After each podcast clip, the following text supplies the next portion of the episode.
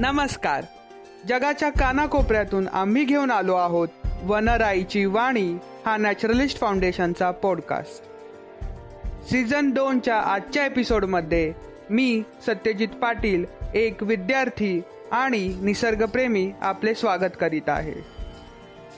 आज आपण जाणून घेणार आहोत तीन विविध प्रकारच्या समस्यांबद्दल ज्या एकमेकांपासून खूप भिन्न असल्या तरी यांचे योग्य व्यवस्थापन आणि नियोजन नाही केले तर होणारा परिणाम एकच असणार आहे. आणि तो म्हणजे पर्यावरणाचा ऱ्हास. सर्वप्रथम जाणून घेऊया मिथेन सीप किंवा मिथेन उत्सर्जनाबद्दल जे ग्लोबल वॉर्मिंगच्या संकटाला अधिक गंभीर स्वरूप देऊ शकते. त्यानंतर आपण पाहणार आहोत म्यानमारमधल्या वन्यजीव व्यापाराविषयी जे तेथील जीवसृष्टीवरच आघात करू शकते. आणि शेवटी आपण जाणून घेऊया ई वेस्ट किंवा ई कचऱ्याबद्दल जे एकूणच पर्यावरणाचा नाश करण्यात अधिक भर घालू शकते. चला तर मग सुरू करूया. ओरेगॉन स्टेट युनिव्हर्सिटीच्या सागरी पर्यावरण शास्त्रज्ञांच्या पथकाने रॉस समुद्रात उच्च अंटार्क्टिकाच्या नवीन मिथेन सीपच्या किंवा मिथेन उत्सर्जनाच्या निर्मिती आणि विकासाचे वर्णन केले आहे. मिथेन सीप हे असे स्थान आहे जेथे मिथेन भूगर्भ जलाशयातून समुद्रात सुटला जातो.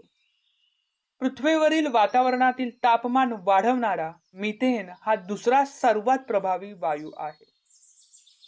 अंटार्क्टिकामध्ये मिथेन वायूचे अफाट साठे आहेत. हवामानातील बदलांमुळे बर्फाचे आवरण तुटून ते साठे उघडण्याची शक्यता आहे. हा एक महत्त्वपूर्ण शोध आहे जो मिथेन सायकल बद्दलच्या असणाऱ्या अज्ञानाचे एक मोठे छिद्र किंवा तफावत भरण्यास मदत करू शकतो. मिथेन एक ग्रीन हाऊस गॅस आहे जो ग्रह तापविण्यामध्ये कार्बन डायऑक्साईडपेक्षा पंचवीस पट अधिक शक्तिशाली आहे. समुद्राच्या पाण्यात आणि गाळातील सूक्ष्मजंतू यांच्याद्वारे मिथेनचे ग्रहण केल्यामुळे बहुतेक मिथेन वातावरणापासून दूर ठेवला जातो. दोन हजार अकरा मध्ये रॉस समुद्रात सिंडरकॉन्सच्या जागेवर दहा मीटर पाण्याच्या खोलीत एक विस्तृत अशी सूक्ष्मजीव चटई किंवा सूक्ष्मजीवांचा गालिचा तयार झाला. साठ वर्षांहून अधिक काळ शास्त्रज्ञांनी अभ्यासलेल्या सिंडरकॉन्स येथील क्षेत्रात मिथेन वायूचा प्रवाह शोधला गेला. परंतु दोन हजार अकरा पर्यंत हा झिरपाव चालू नव्हता असे डॉक्टर थर्बर यांनी सांगितले. त्यांना असेही आढळले आहे की या प्रवाहाच्या सभोवतालचे सूक्ष्मजंतू जगातील समुद्रात इतरत्र आढळणाऱ्या सूक्ष्मजीवांपेक्षा मूलभूतपणे भिन्न आहेत. मिथेन ग्राहकांशी सहजीवन असणाऱ्या जीवाणूंनी तयार केलेले हे गालीचे प्रवाहाच्या उपस्थितीचे सूचक संकेत आहेत. त्या प्रकारे मायक्रोबियल मॅट किंवा सूक्ष्मजीवीय गालीचे हे येथे एक मिथेन प्रवाह असल्याचे चिन्ह आहे. हे प्रवाह कशामुळे चालू झाले हे माहीत नाही. असे मानले जाते की अंटार्क्टिकामध्ये पृथ्वीवरील सागरी मिथेनपैकी पंचवीस टक्के जास्त प्रमाणात आहे. अभ्यासासाठी सक्रिय प्रवाह ठेवल्याने मिथेन सायकल आणि पृथ्वीवरील इतर ठिकाणांच्या तुलनेत अंटार्क्टिकामध्ये ती प्रक्रिया कशी भिन्न असू शकते याबद्दल नवीन समज देते. उदाहरणार्थ संशोधकांना आढळले की मिथेन खाणाऱ्या सर्वात सामान्य प्रकारचे सूक्ष्म जंतू प्रवाहाच्या ठिकाणी दर्शवण्यासाठी पाच वर्षांचा कालावधी घेतात. आणि तरीही ते सूक्ष्मजंतू सर्व मिथेन वापरत नाहीत. म्हणजे काही मिथेन मुक्त सोडला जात आहे आणि वातावरणात सामील होत आहे. पाच वर्षांच्या कालावधीत या जागेचा अभ्यास केल्याने वैज्ञानिकांना सूक्ष्मजंतू प्रवाह तयार होण्यास कसा प्रतिसाद देतात हे पाहण्याची संधी मिळाली. जगभरातील इतर मिथेन प्रवाहाच्या आधारे वैज्ञानिकांनी भाकीत केल्याप्रमाणे समुद्रात सूक्ष्मजीवांचा विकास झाला नाही.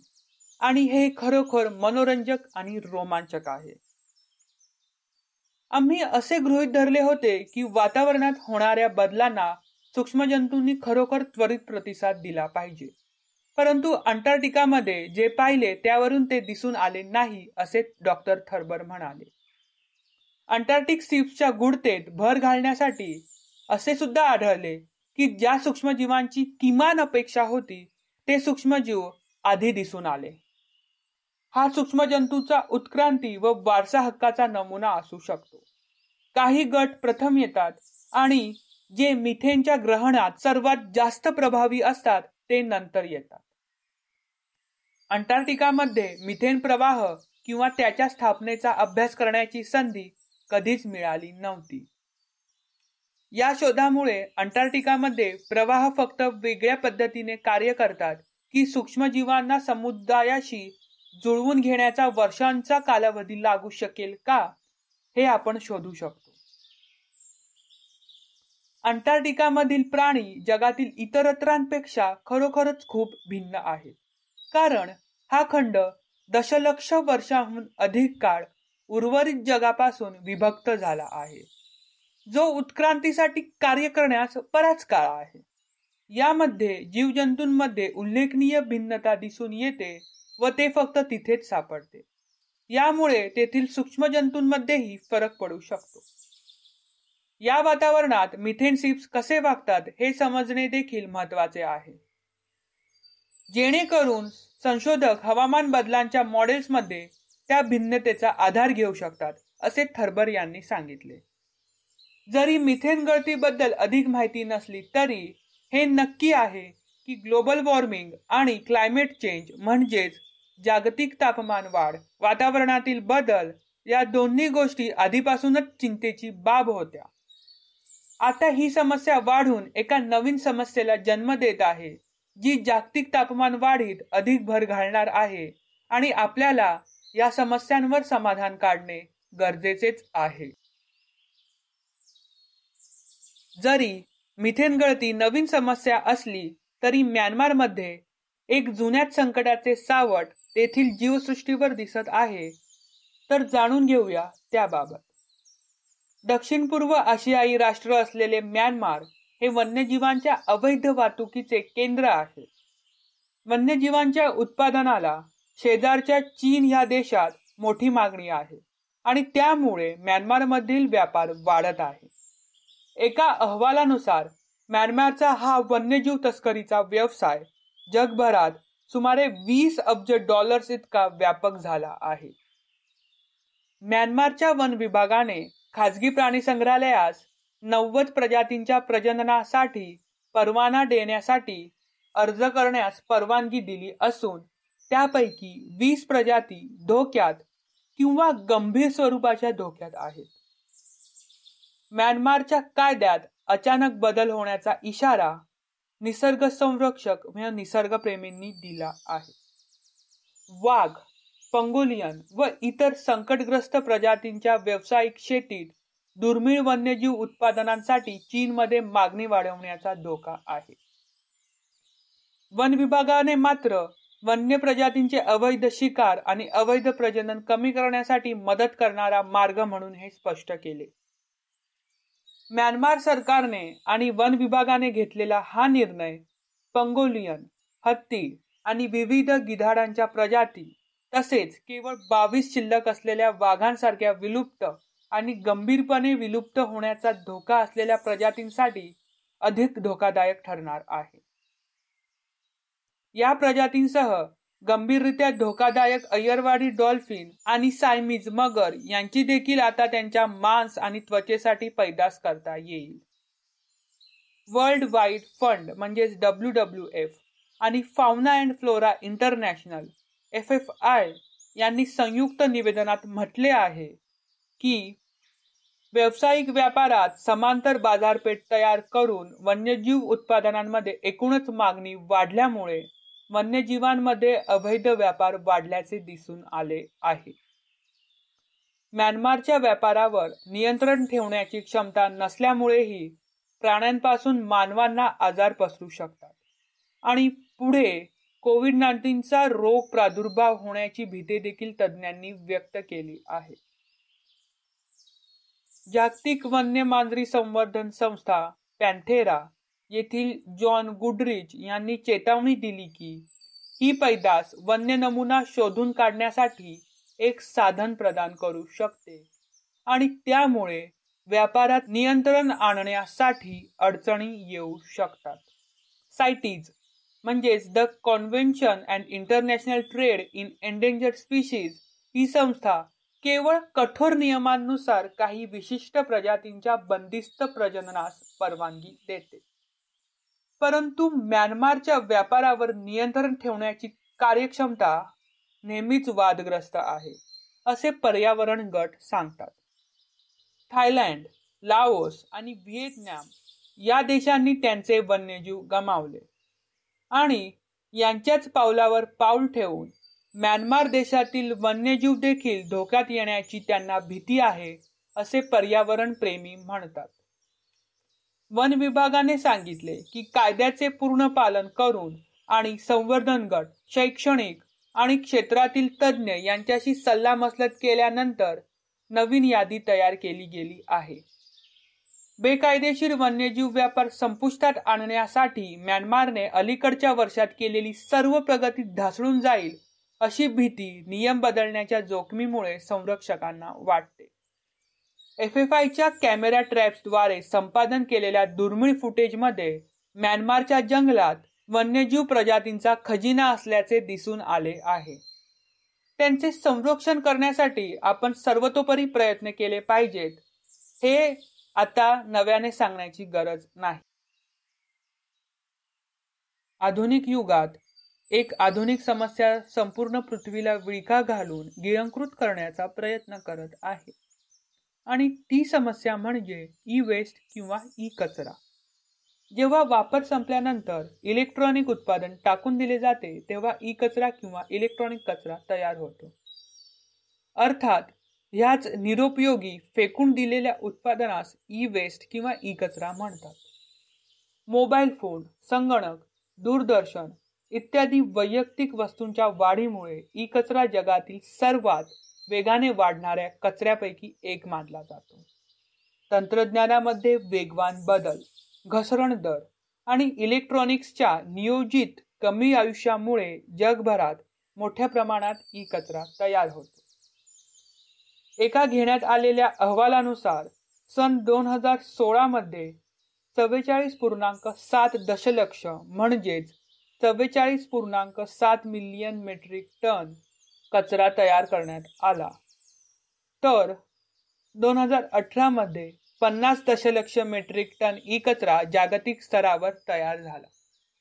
केवळ दोन वर्षात पाच पूर्णांक तीन दशलक्ष मेट्रिक टन कचऱ्याची वाढ झाली आहे आणि दोन हजार अठरामध्ये तयार होणाऱ्या ई कचऱ्याचे प्रमाण पाच हजार दोनशे साठ आयफेल टॉवर्स इतके असण्याची तुलना करता येऊ शकते. यालाच युनायटेड नेशन्स म्हणजे युएनने ई कचऱ्याची सुनामी असे नाव दिले.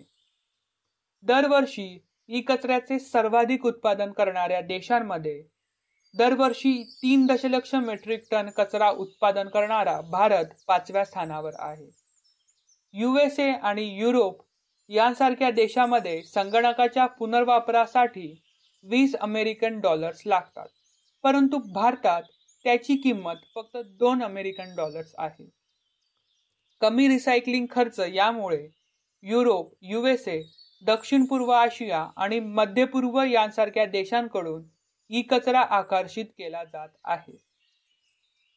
तंत्रज्ञान ऊर्जागृह म्हणून भारत उदयास येत असताना दारिद्र्य स्वस्त कामगार आणि भ्रष्टाचार हे ई कचरा टाकण्याचे मुख्य बाजारपेठ बनविते. विकसनशील देशांकडून आयातीवर बंदी असूनही ई कचरा बेकायदेशीरपणे भारतातच ओतला जात आहे. पारंपरिकरित्या ई कचरा कबाडीवालाच्या माध्यमातून अनौपचारिक मार्गाने टाकला जातो. हे एक असंघटित क्षेत्र आहे ज्यामध्ये मनुष्य श्रम आणि सुरक्षिततेचे कोणतेही मानक नाहीत. रिसायकलिंग कामगार ज्यामध्ये पुरुष आणि स्त्रिया तसेच मुले देखील येतात ते सगळेच कॅडमियम चिसे आणि पारा यासारख्या घातक धातूंच्या संपर्कात असतात. इलेक्ट्रॉनिक्सकडून सोने चांदी आणि तांबे यासारख्या मौल्यवान धातू मिळवण्यासाठी कचऱ्यातील सर्व काही जाळले जाते आणि ते मोकळ्या जागेत तसेच टाकले जाते. हवेमध्ये धुके वायू आणि कण पदार्थांचे उत्सर्जन द्रव कचऱ्याचे पाणी आणि ड्रेनेज सिस्टममध्ये सोडणे आणि घातक टाकाऊ पदार्थांचे विल्हेवाट यामुळे पर्यावरणाचा ऱ्हास होतो. हे घातक द्रव आणि वातावरणीय घटक पाण्याची संस्था भूजल माती आणि हवेमध्ये मिसळतात. आणि त्याद्वारे समुद्री व जमिनीवरील दोन्ही पाळीव व वन्यजीवांमध्ये प्रवेश करतात. ई कचरा व्यवस्थापित करण्यासाठी रिसायकलिंग किंवा पुनर्वापर हा एक आवश्यक घटक आहे. जेव्हा पुनर्वापर योग्य प्रकारे केला जातो तेव्हा ते वातावरणात विषारी पदार्थांची गळती मोठ्या प्रमाणात कमी करते आणि नैसर्गिक संसाधनावरील ताण देखील कमी होतो. साईड रिसायकलिंगसह ई कचरा व्यवस्थापित करण्यासाठी अर्बन मायनिंग किंवा शहरी खनन देखील आवश्यक घटकांपैकी एक आहे. अर्बन मायनिंग ही वापरलेली उत्पादने इलेक्ट्रॉनिक कचरा इत्यादीमधून कच्चा माल आणि दुर्मिळ धातू पुन्हा मिळवण्याची प्रक्रिया आहे. आपणास माहीत आहे का की आपण टाकलेले मोबाईल फोन आणि इलेक्ट्रॉनिक डिव्हाइस सोन्यात बदलले जाऊ शकते? तसेच अर्बन मायनिंग हा हे शक्य करण्याचा एक मार्ग आहे. एक टन इलेक्ट्रॉनिक कचरा आणि दररोज दूर फेकलेले मोबाईल फोन यांद्वारे एक टन अशुद्ध सोन्यापेक्षा जवळजवळ पन्नास पट अधिक शुद्ध सोने आणि दुर्मिळ धातू प्राप्त केले जाऊ शकतात. हे पाहता कचरा खूप पैशांचा आहे असे सांगणे अतिशयोक्ती होणार नाही. वाढत्या लोकसंख्येसह कच्चा माल आणि दुर्मिळ धातूंच्या मागणीसह आजच्या काळात रिसायकलिंग आणि अर्बन मायनिंग हे भविष्य आहे आणि त्याद्वारे आपल्याला उत्कर्ष करण्यास मदत होईल. याबाबत कोणतीच शंका नाही. शाश्वत पृथ्वीसाठी भविष्याची योजना बनविणे हे एक महत्त्वपूर्ण कार्य झाले आहे आणि ते आता आपल्या सर्वांनीच केले पाहिजे.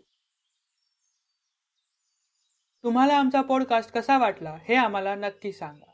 लाईक शेअर आणि सबस्क्राईब करायला विसरू नका. पेट्रियनवर तुम्ही आमच्या यंग टीमला सपोर्ट करू शकता. आमची अशीच साथ देत राहा आणि आम्ही नवीन नवीन विषय तुमच्यासमोर मांडत राहू. आमच्या कार्यक्रमात तुम्ही सगळे सहभागी झालात त्यासाठी धन्यवाद.